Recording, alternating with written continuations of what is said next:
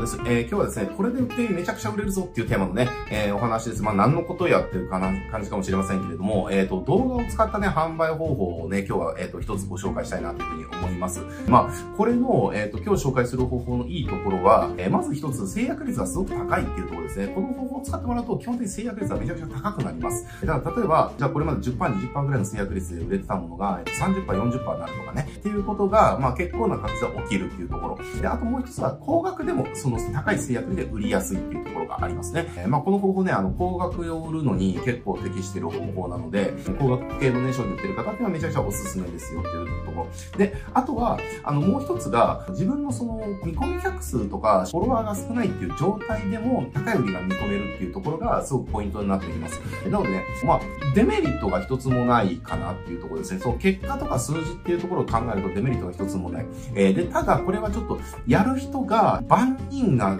できる方法ではないかなっていうところがあるので、えー、そこがまあデメリットかなっていう、そのやれる人がちょっと限られるかもしれないっていうところ。えー、まあやれる人にとっては何の苦でもなくやれるんだけども、この方法がちょっと苦痛に感じてしまう人も一部いるっていうのもまあまた事実かなっていうところがありますね。えー、なんでまあちょっと今日この話聞いて、あ、それやれそうだなっていうものであれば、これね、ぜひどんどんやってってください。えー、まあ僕らもですね、まあ僕らという僕もですね、よく昔やってたんですよ。最近ちょっとやってないんですけれども、昔よくやってて、ちょっとやるだけで100万とか200万の売り上げっていうのを、まあ、簡単に作れてたんですよね。なので、これ本当おすすめなんでね、ちょっと最後までこれ何なのかっていうのを聞いといてもらいたいなっていうふうに思いますんで、えー、じゃあ何なのか、えー、何をやるのかっていうところですけど、これは、あの、ライブで売るっていう方法ですね。もうライブ、ライブで売る。まあ、現代風な言い方にするとライブコマースみたいな言い方になるんだけれども、要は動画でね、ライブ配信して、その場で売るっていう、そのライブ配信で売るっていうところ、えをやっていくっていうのがすごくおすすめです。えー、で、これ例えばうちが、えっと、今チャンネル登録5000人ぐらいになったのかな、えっと、ですけど、え、チャンネル登録がね、500人とか、そのぐらいの時によくやってたんですよ。1000人未満の時によくやってて、チャンネル登録1000人未満だから、まあ当然うちのリスト数が少ないわけですよね。少ないわけだから、なかなかこう、そう、母数、えー、母集団が少ないから、そう、例えば制約率とか高くても、だから購入率は高くても、やっぱり売上のそのインパクトがそんなないわけですよ。母集母集団が少ないからね。なのでね、そのチャンネル登録500人ぐらいその母集団が少ない時とかに、どうやってじゃあ効率よく売り上げ上げようっていうので、えー、やってたのがこのラマサにライブで売るっていうことなんですよね。えー、この YouTube ライブをやって、チャンネル登録してくれてる人とかがこう見に来てくれて、で、その場で商品をプレゼンしてて、えー、買ってってもらうっていうね、えー、ことよくやってました。で、えっ、ー、と、当時チャンネル登録500人ぐらいの時に、えっ、ー、と、1回ライブ配信やると、どのくらいかな？大体10%ぐらい、えっ、ー、と、だから50人、30から50人ぐらいかな、では集まってくれる、見に来てくれるんですよね。えー、で、そこであの5万とか10万とか15万とかの商品をライブで1時間ぐらいプレゼンするんですけど、えー、そうするとですね、あの、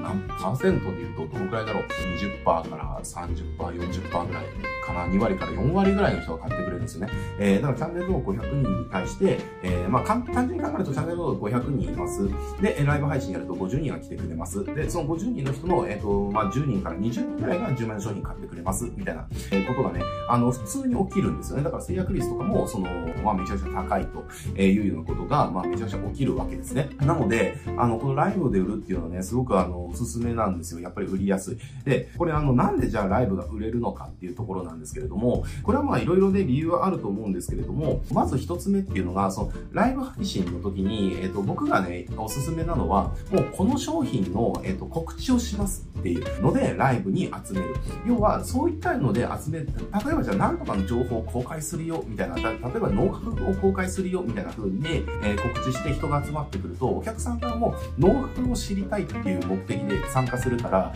えー、商品売られても、あ、別に商品のそのプレゼンはいいやっていうになりやすいんですよね。えー、だけれども、もうこの新商品を出して、この新商品の告知をライブでやるからねっていう風になると、その商品に興味がある人が参加してくれるんですよね。えー、だから、その商品が興味があるな、つまりいいなって思ったら買ってくれる人がそもそも集まってくるから、だから自然と制約率とかが高くなるんですよ。えー、で、これがまず一つライブのいいところ。もう商品サービスを、えーと、販売しますって言っちゃった上で人が、で、それを伝えた上で、それが分かった上で来る人っていうのはどういうことかというと、その商品サービスに興味があるから来るわけですよねっていう話ですね。なので、まあ、あの、自然と制約率高くなる。で、あともう一つライブでいいのは、その場で反論処理ができるんですよね。ね、例えば YouTube ライブとかであれば、あの、チャットとかで、あの、チャットとかコメントとかで、バンバンその、見てくれてる方がいろんな質問してくれてるわけですよ。これってこういう、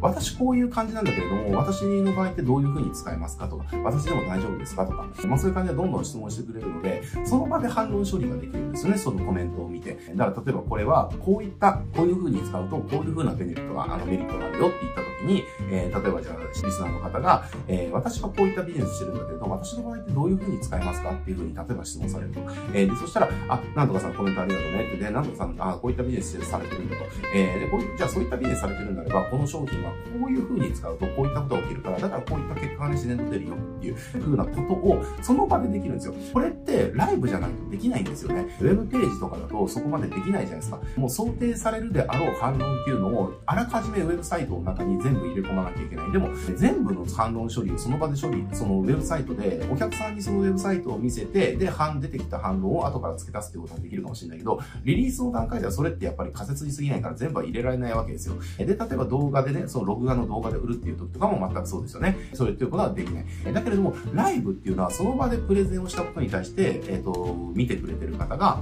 えー、これってどうなんですかとか、これってどう使いますかとか、えー、そういったことを質問してきてくれるから、その場でそのお客さんが買わない理由っていうのを消していくことができるんですね。えー、これってセールスにおいたらめちゃくちゃパワフルじゃないですかっていう話。だから、ライブっていうのはやっぱり興味がある、えっ、ー、と、いいなって思ったら買ってくれる人が集まる。で、そういった人たちが、えー、要は疑問に思ったことっていうのをその場で質問して、その場でそれを解消することができる。だから当然、制約率とかっていうとか、販売数っていうのは伸びて当たり前の、えー、売り方なんですよね。なので、あの、これ、自分のフォロワーさんがいるとか、自分のリストがあるっていう方は、えー、ね、まあ YouTube とかやってなくても、あの、別に Facebook とやってる Facebook ライブとかもあるし、私まあ別に何もやってないんだったら、あのね、まあそれこそ YouTube チャンネル作って、そこで YouTube チャンネルで別にライブ配信、ライブ、あの、ライブ配信やればいいだけだから、別に YouTube チャンネルを別に運営してなかったとしても、ライブ配信でお客さんに何かを売るっていうことは別にできるわけですよ、別に。そそのためだけに YouTube とか Facebook とかインスタとかね、えー、使えばいいだけだから。なので、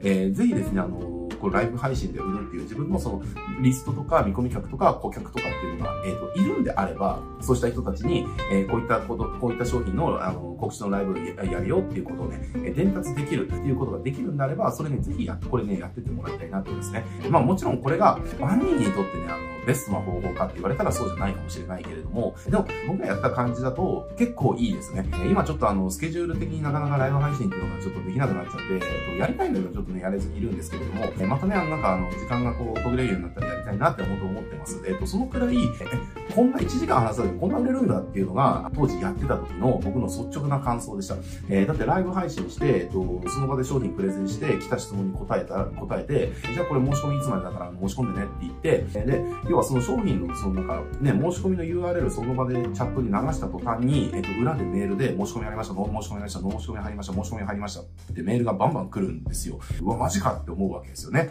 えー、で、それ要は申し込みが入ったから、あ、なにさん今申し込んでくれたんでね、ありがとうございます。ということをライブとかでやると、ね、それ見てて迷ってる人たちが、あ、結構いろんな人買ってるじゃあ私も買おうみたいなところで、えー、申し込んでくれる。ね、っていうこととかもやれたりとかするんで、すごくね、ライブであの売るっていうね、すごくあの、おすすめの方法です。なのでね、あの、これぜひ一回はね、チャレンジしてみてもらいたいなと思いますね。で、一回やって手応えあったら続けてもらえればいいし、なんかちょっと違うなって思ったらね、それはそれでその場でやれればいいと思うけれども、でもこれってあなたのビジネスフィットしてるかどうかっていうのもやってみなきゃわかんないんでね、やってみなきゃわかんないので、ぜひ一度トライしてみてもらいたいなと思いますね。結構これハマる人多いかなと思いますんでね、えー、すごくおすすめです。